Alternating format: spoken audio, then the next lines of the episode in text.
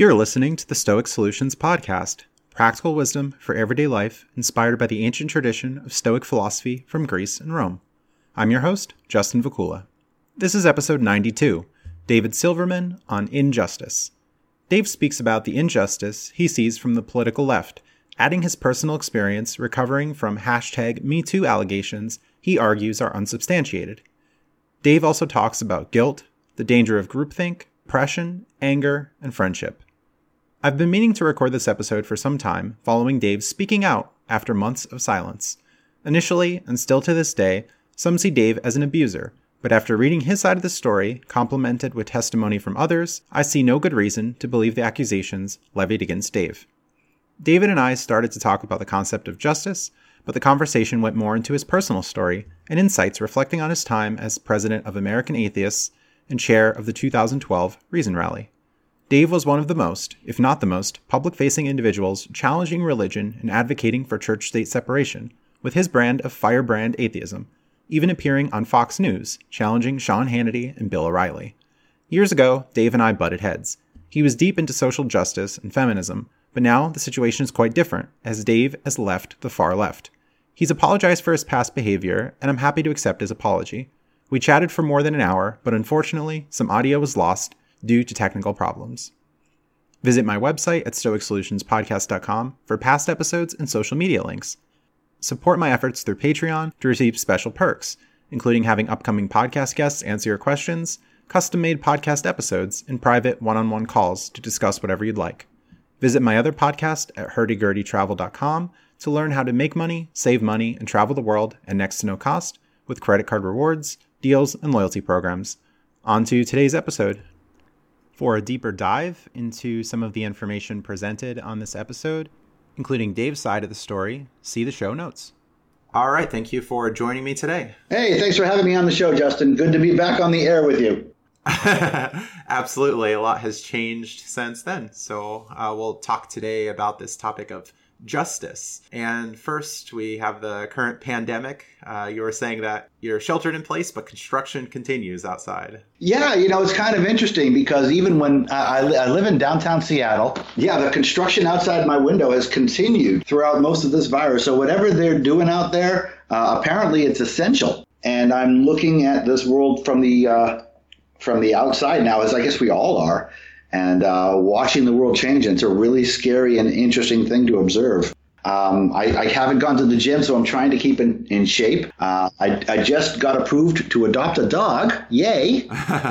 um, and so hopefully that dog will get me out of the house, out of the apartment. It's sad because I haven't seen my friends. I haven't seen, you know, the people I'm with, and, and it's, you know, I miss them, and everybody does. Um, I, I, would assume that it's affecting me the same way it's affecting everybody else, right? Um, hoping that this thing, I, am dreading the second wave. I'm dreading this. I'm, I'm dreading the early opening leading to the second wave. Uh, watching everybody argue, I'm watching this become political. You know, one, one of the things that's interesting is that um, coincident with the COVID 19 pandemic is I stopped well, I disconnected my cable. I have just made this change to go from network news to YouTube news. Nice, nice. And so, yeah, I, I, am definitely on board with that. it's way, it's way better for anybody out there who's a news person. Uh, YouTube news is way better because you can pick the stories and you can hear both sides talk about the same story really easily. And then you can go and see the raw footage. So I've been able to really observe sitting at home doing very little. I have been able to really observe the spin on both sides definitely grateful for technology. Staying at home, uh, keeping busy. This would be a, a, much different ordeal, maybe ten years ago, twenty years ago. Right. Uh, who knows what would have been twenty years ago? My goodness, the internet would have been crazy. You know, it, it's interesting because um, I used to be so far left. I used to be so woke and so progressive. Did you know Rachel Maddow lies? does. Uh, she, she totally lies sometimes, uh, and uh, sometimes uh, Anderson Cooper, Tucker Carlson on Fox News, even though he's on Fox News, sometimes he says correct things. Yeah, so you're you're getting information from all sides of the issue rather than just listening to one. And uh, it's a lot easier to, to see how this, and so this pandemic has just highlighted how much, I mean, I hate to say it, but fake news is a real thing. mm-hmm. and it's on both sides they all spin it. Yeah, I, th- I, think a change for both of us rather than just being in, in one camp, rather getting the ideas from all places and then coming to a decision and not being so wound up with one particular label of, oh, I'm on the left, I'm on the right, I'm in the center, whatever. Just uh, rather getting information from all spaces. Yeah, I'm, I'm really tired of labels. I'm, I'm really tired of loyalty to a label. I, I think the left has uh, really, really disappointed me I think uh, this whole sexual allegation thing against Biden um, has really incensed me. It's really made me angry because everybody's dismissing it. Everybody's saying, "Oh, Tara Reade's such a bad person." Yeah, so different different standards depending on the person. Wow, folks! Wow. I mean, for crying out loud, she's got people that she told. She told contemporaries. Her mother went on Larry King. Her mothers don't go on Larry King if he made her feel a little uncomfortable, okay? Let's put believe all women in the trash now, okay? It happened to me three times. To see it happen to me three times, and as you and I were talking off, uh, you know, before, it's not just that it happened to me three times. It's that all three accusations were readily embraced by organized feminism. One of the accusations is so ridiculous. I mean, it, you cannot see it. She says that I touched her on the back at a party uh, a party where she invited me to as a friend. I touched her on the back and she said that it connected to her vagina, the nerve in her back connected to her vagina, and therefore it's sexual assault. It is an obvious setup. It's an obvious trap, in my opinion. And if you look, you can see it. And the problem is not that this one malevolent person did this to me. The problem is all of feminism is embracing her. The problem is not the individuals. The problem is all of feminism is embracing all of these women. Oh, you're so brave. Oh, you're so courageous for coming out. But when it comes to Biden, this woman who has whose mother was so upset by what happened that she went on Larry King, he gets a pass. And I lost everything, and he gets a pass. And so now we need to put believe all women to bed. Now we need to admit that women can and do lie for about sexual assault for personal gain. Do we wish it wasn't true? Yes, we all do. Does it hurt women when they do? Yes, it does. Does it hurt women when we say that they do? Yeah, it may. So they better stop doing it because it's not my fault if they do a crime and we tell the truth. They got to stop doing this. Organized feminism needs to step up it, it, it's it's obviously lost its way here. They're just taking down people they want to take down. Me Too mm-hmm. isn't a tool for them to pull themselves up. It's a weapon. And, and it, it's being used when they see fit. And when they don't see fit, a la Joe Biden, yeah, it's it's too bad as a movement that seemed to be with good intentions from the start. Everybody thought, okay, this is there are these abusers. We're going to give a voice to people who didn't have it. We're going to try to correct some kind of injustice, but it turns out to be complicated, as you say. I, I, was all into Me Too. I was so proud of it. I was happy about it because, of course, Justin, you have to understand there's just so much impediment to a woman coming out and saying she's being sexually assaulted. And by the way, only 2% of rape allegations are false. And, and, and by the way, everybody knows that women are so, that there's this girl code and they would never make it worse for other women by faking sexual assault. So we should just believe them all. I remember saying those words, and they were wrong words. And I am sorry for saying those words. And I think other people should be sorry for saying those words. Those words were infantilizing words. Those words were not words that were based on data. They were not words that were based on good numbers. They were not words that were based on information. They were not words, frankly, based on respect for the female sex. They were words based on mantra. And nobody should be uttering them. I shouldn't have uttered them, and I will never utter them again, except to show how mantra works how you can put your your skepticism aside if society tells you to. And it's the poison that's messing with our society right now. On its face, believe all women is bullshit. On its face, the idea, the concept that no women could or would lie about sexual assault is bogus, but I believed it. So many people do. And because it, that's the whole mantras and group thing. One of the reasons that I'm, I'm doing all these podcasts is to try and just get my word out that we need to be welcoming to people who leave progressivism. I think progressivism is going to die and fade out in a big way now because the hypocrisy of Me Too, the hypocrisy of progressives saying, oh, we were always about due process. And so progressivism is now just going to kind of ooze back into liberalism. And I'm, I hope that that's what's going to happen. I really want to see due process come back into vogue. I really want to see skepticism come back into vogue yeah, we'll see what comes out of it if people are willing to re examine their beliefs. As you were saying, you've had some serious cognitive shifts, so maybe some others will reconsider their ideas as well. I hope so. I mean, it's hard because, I mean, it took, look what it took to shake me out of it. Even after I had my head bitten off, I still followed it for several months. I still supported it for several months. Wokeism is a religion and it infects the brain. And people are trying to do good. Everybody's trying to do good. Social justice is well intended. But the entire idea of implied rage, inferred rage, assumed rage, and this outrage based on mantra, the, the idea that that data is is uh, fungible, that that knowledge is flexible, and that somebody can be something can be true for one person and not true for another person. So numbers don't really mean a thing. So truth doesn't really matter.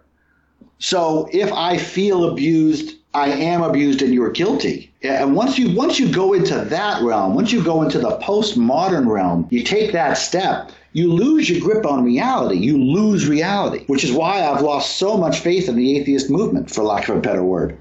right, right. So much for like reasonable person standard or evidence being presented for claims. It's yeah, more about feelings over the facts and the evidence, unfortunately. It's so disappointing to look at them from the outside, to look at these organizations, these once great organizations. These organizations that once upon a time stood for due process, stood for equality, stood for separation of church and state and the elimination of lies and skepticism. They stood mm-hmm. for skepticism and they've eschewed skepticism. Skepticon.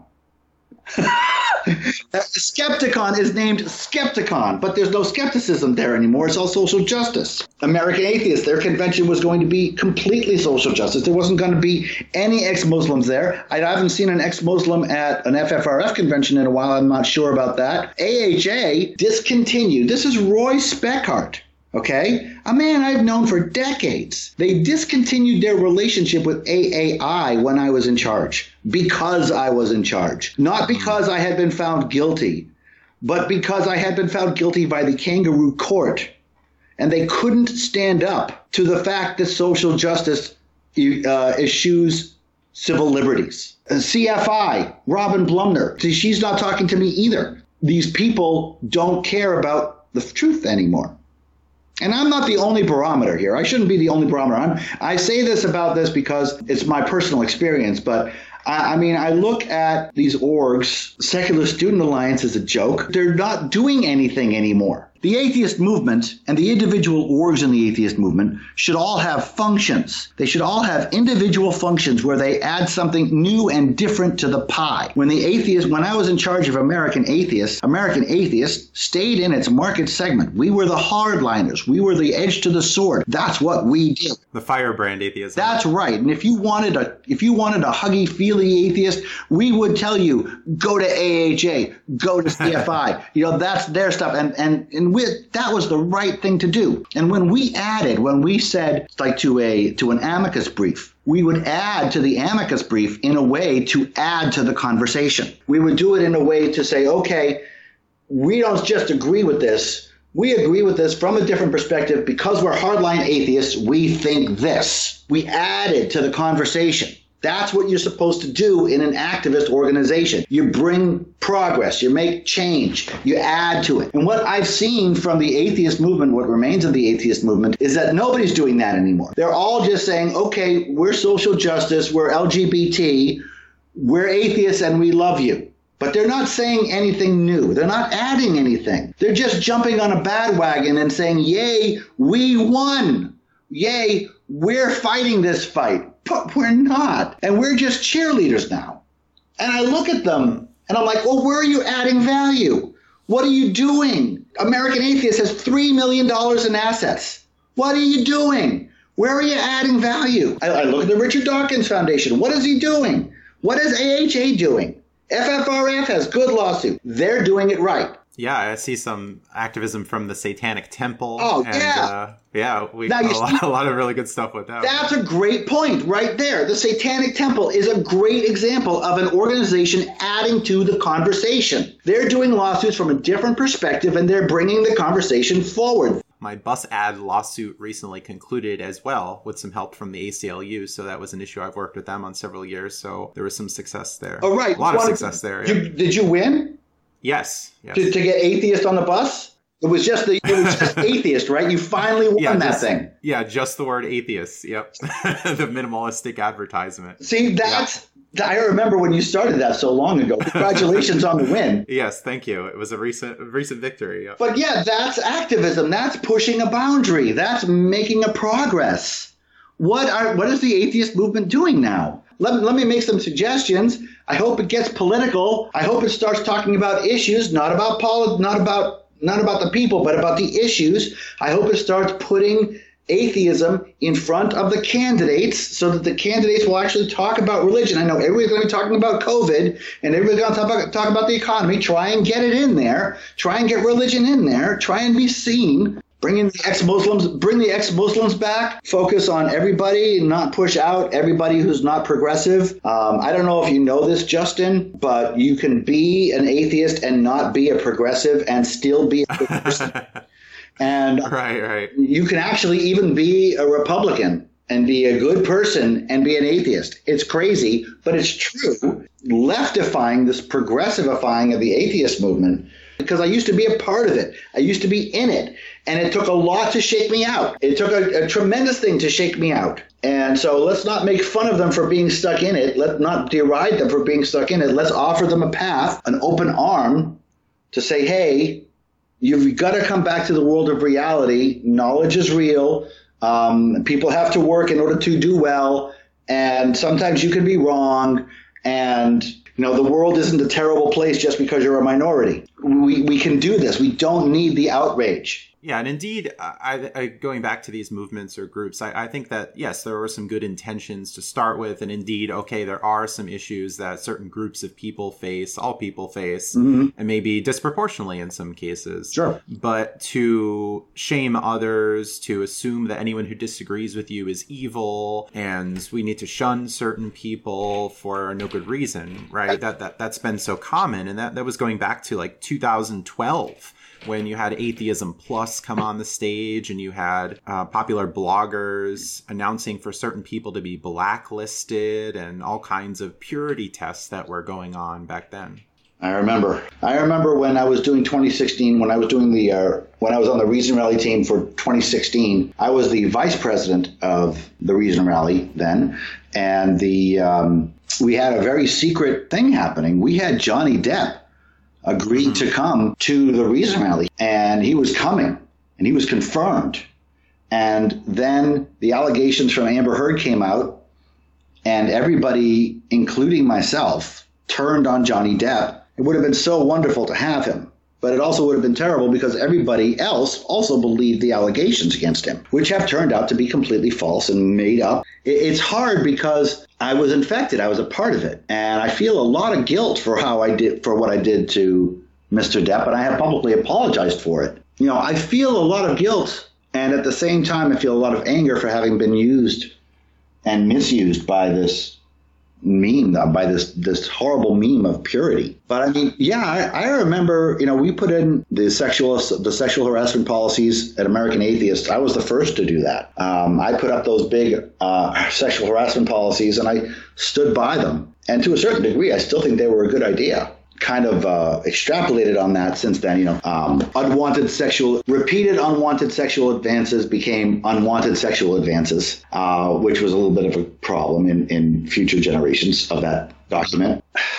Looking back on the blacklists and the purity tests, there were people I didn't put on that stage. I didn't want the uh, pushback, and I regret so much of that. And I hope that people stop doing that, but I'm, I'm sure they won't. It's going to be really interesting, though, Justin, because I don't know how this atheist movement is going to survive moving forward. I really don't. The way I see it, these, these, these organizations made income through conventions and through um, memberships, donations. I think the donations were spurred on, the memberships were spurred on because of urgency. I think urgency was spurred on because of the, the the reason that you do those those marginal returns the reason you do something different you add the value is to get the membership. Because if you're not adding value the membership will see it and it will go somewhere else. If you're saying oh we did it too and that's all you're doing the membership will go somewhere else. Conventions are very profitable if you have size. The conventions that I used to run were somewhere between, you know, 800 and 1200 people. The last convention that we had in Oklahoma City, we had 850 people, and the headliner was Hugh Laurie.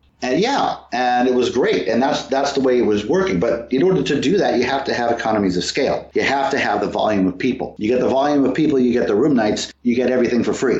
So you have to have a volume of people in order to have a profitable convention. Now, this last convention, their 2019 convention, they said they had 850 people. They had somewhere around 300 people. Their convention, I have no idea how many tickets that they were sold, but they weren't publicizing it at all. They had a lousy lineup. It was really uninteresting. Nobody was talking about it. There was no buzz. It was going to be a, another very small convention, even smaller than last year, probably. And I'm going to speculate that the same thing is happening at AHA and I don't know about FFRF because they still they they still have a valid business model. My point is that I don't know how these orgs are going to survive long term anymore. Uh, I don't think CFI is uh, making enough money. I'm sure. Well, I'm not sure, but I'm very confident SSA is not. And I'm looking at the and I'm looking at the movements, and I'm saying, all right, well, if these conventions aren't going to be motivational, if they're going to be SJW conventions, they're going to be like Skepticon. I, I I've heard that Skepticon, the last Skepticon was somewhere around 100 people, and mm-hmm. they and they used to be 1,200 people.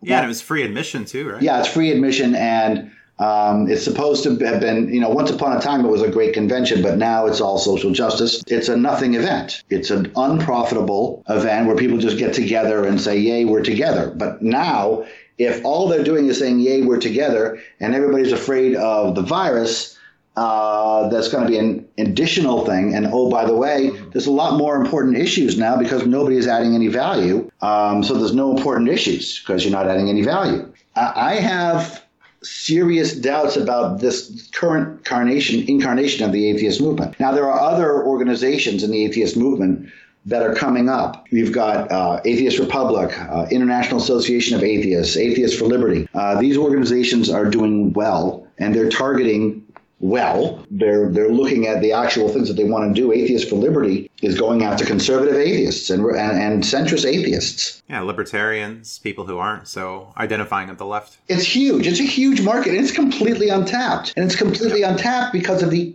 utter incompetency of the leadership of the current atheist movement.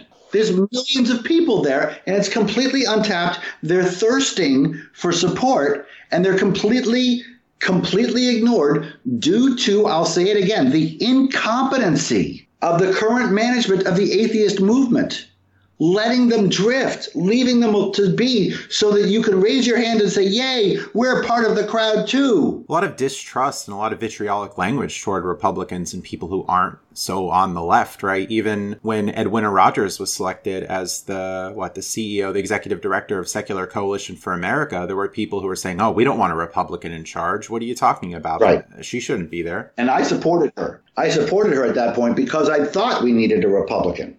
We did need a Republican. We do need the Republicans. Yeah, how about some diversity, right?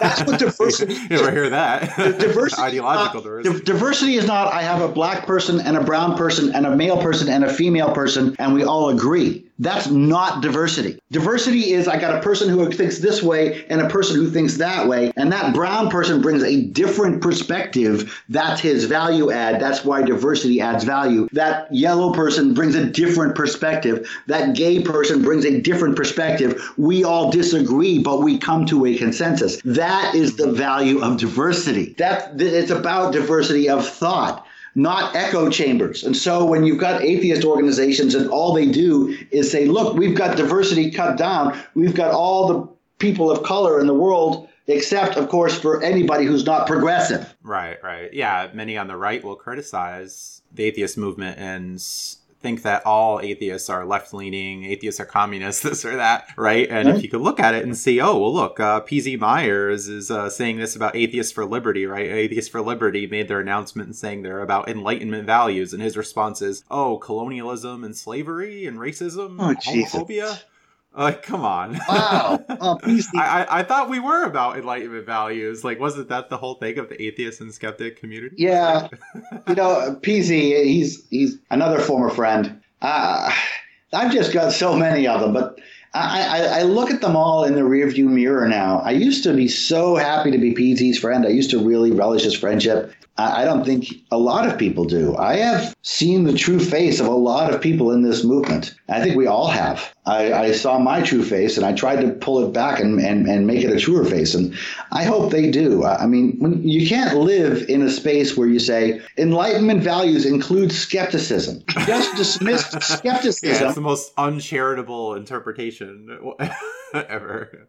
It's, it's, it's not even worth it. This is not effort. This is like watching Fox News and or MSNBC and seeing them lie for personal gain. This is it's not worth it to engage. Right. Yeah. I was idealistic back in the like 2011 or so when I, I, I, saw a lot of this going on online and I tried to reason. I tried to have the discussion. They didn't want to debate. They would just ban. They would just uh, name calling, just making up all this yeah. nonsense. Yeah. Right. I, I was I was engaged in a lot of local activism at the time and PZ Myers was talking about me on his blog and uh, bloggers were linking my fundraisers and talking about, oh, look, he's doing these debates. He's challenging city council. He's doing this, he's doing that. And then it seemed like overnight they just completely turned on. Yeah, it was like the Reason rally. Uh, Greta Christina mentioned me and my efforts on stage. Yeah. And then like a week later, it was like, oh, we don't want him at all. He's terrible. You know, we can't do this. Uh, nope, not anymore. You know, Greta Christina, and, and I'll just go into this because Greta Christina used to be my friend, and I wanted her voice to speak. I socialized again with Greta. I socialized with her wife, with her and her wife Ingrid. Thought they were great people. We were together. Greta Christina dumped me as a friend without hearing my side, blocked me, and would not talk to me.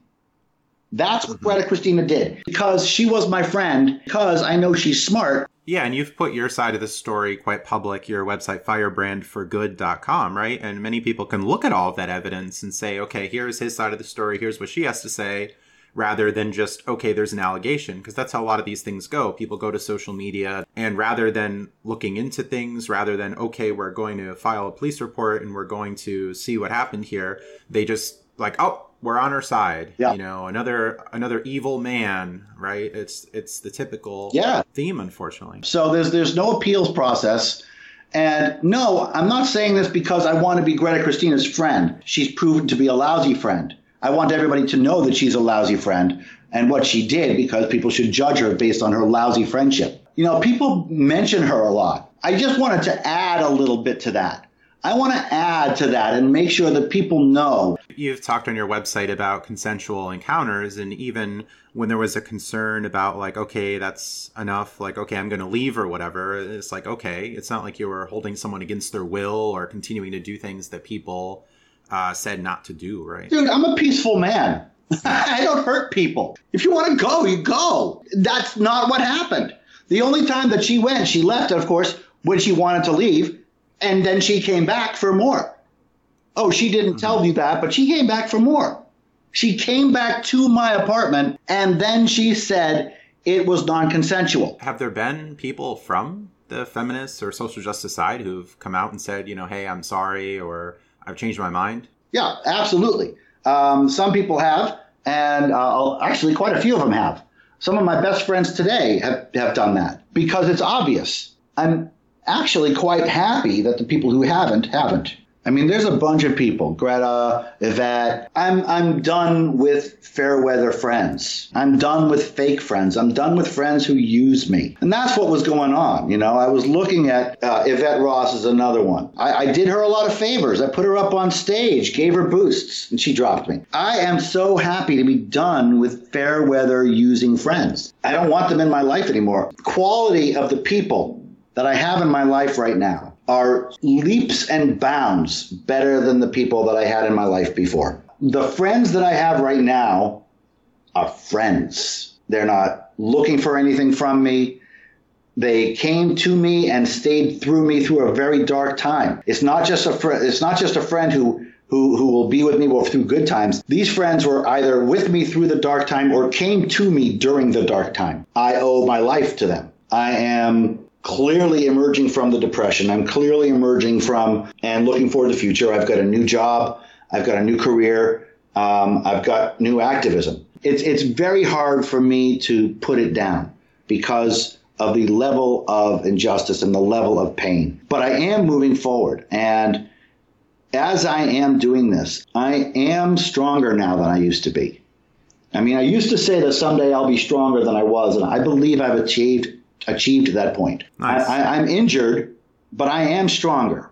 I am more powerful now, and a part of that is that I've got a support system around me, a support network around me of intelligent, powerful, kind people who um, care about improving the world and care about each other, and we all care about each other. I've got several, several deep, meaningful friendships now with wonderful people, and I can't tell you how much I love them and appreciate them. The world has changed since you and I were on the podcast last. Yeah, that was around like 2012 or 2013 yeah. we were. Uh, uh, that went over so well. That that podcast when you were completely right and I was completely wrong and yelled at you unjustly. Yeah, that one. Uh, this one's going better so far. yeah, yeah. Well, you know, uh, it, it's it's a thing. Even uh, there was Jamie Kilstein, who was someone uh, who was very critical in the past. He also caught an allegation. He went on the Joe Rogan show and yeah. was talking about how he was wrong about that. So yeah. that's that's a good thing if people can and he, publicly admit that instead of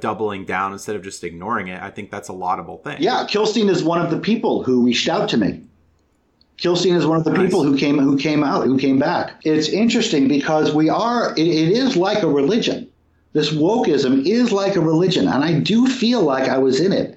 I do feel like the cognitive dissonance that was really, really enveloping me is very, very religion like. I mean, the only difference between wokeism and a religion is that there's no deity involved. But here's the thing there's no deity, and that and, and in all the religions, deities are the good guys. The gods are always the good guys, right? And if there's no God, there's no good guy. And that's why I think wokeism has no mercy, forgiveness, or redemption.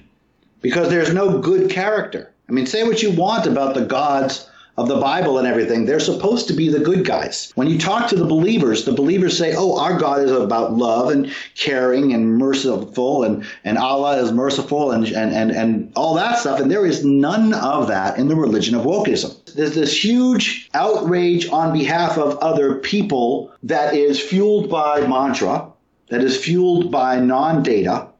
It's fueled by rumor. There's no fact checking because facts are not important anymore. Mm-hmm. Uh, there's no vehicle at all. There's no method. There's no interest in mercy, forgiveness, or redemption because it's all about outrage on behalf of other people. Okay, that, right. that's the thing about wokeism. It's not help I'm being oppressed. It's help he's being oppressed, she's being oppressed, they're being oppressed. And so if you're fighting on behalf of other people, you can't forgive on behalf of other people. You can't say, oh, they feel better now. So you can't go to the white, you can't go to Dave Silverman. If you're a wokist and you look at all the data and you come to the conclusion that I'm innocent, you face a tremendous battle if you say it. You can't say it. Right. You, right. can't say it. You'll, you'll be, uh... you'll be ousted immediately. You'll be you'll oh, be yeah. you're you're a, a, a, Dave Silverman sympathizer. Uh, you know, whatever. a gender traitor, parroting misogynistic thought. Yes, or, yes, yes. I'm a victim of the patriarchy or whatever. Oh my goodness, the, the patriarchy and this culture of fear and this culture of ignorance that has enveloped progressive liber- progressive leftism and the atheist movement. And, and, and that's why this, well, that's why I fear. And that's why I fight. That's why I'm that's that's my next place. It's it's not about it's not about Ten Commandments on public lawns anymore for me. It's about freedom of speech. It's about the concept of truth. It's about the concept of due process, learning educating, finding out what's real, and working with it. It's a concept of humanism, which means not letting your ego get in the way of the common good, not letting your hurt feelings get in the way of somebody else's health or well being, even if that person is a cishet white guy. It's, it's, mm-hmm. it's crazy. I, I read um, White Fragility uh, by, what's her name? Robin DiAngelo. That's the whole Bible for the whole all whites are racist thing. You read this and you realize if all whites are racist and only whites are racist, then everything anti racism becomes anti white. That's actually literally what happens. You call it anti racism, but you're talking about every white person and only every white person when you talk about racist in those contexts, when you change the definitions. Yeah, they're talking about power, power and privilege. Yeah. Right. That's what they're that's what they're talking. They want to make victims and they, they want to protect themselves from from the same criticism. Oh, I can't be racist. I'm black. No, you can be. You can. You, and when you can't be racist because you're black, think about the black. Think about racism in the black community when it's actually sanctioned.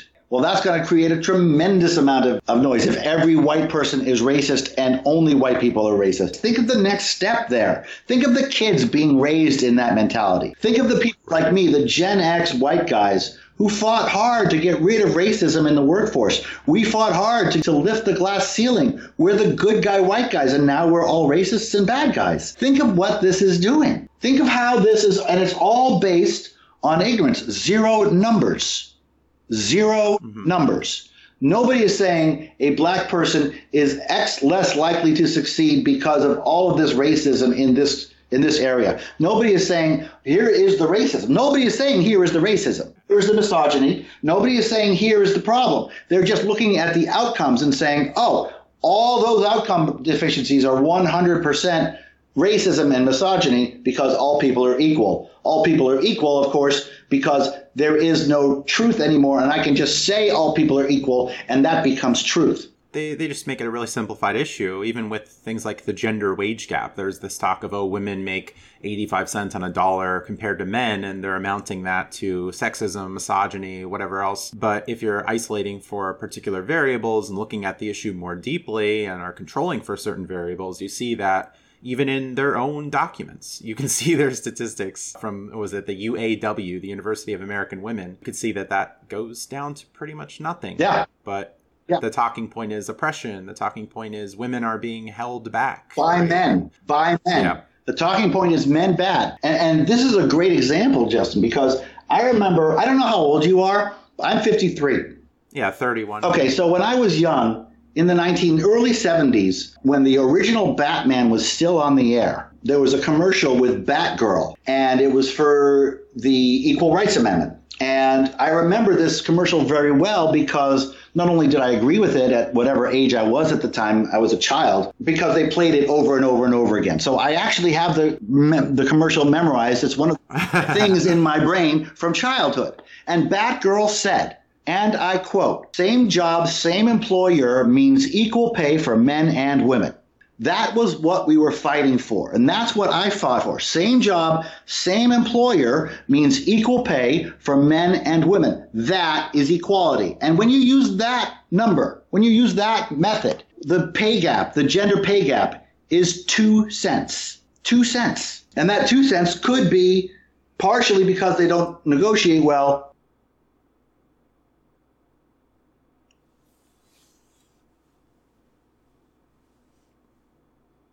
Thanks for listening and stay tuned for more content.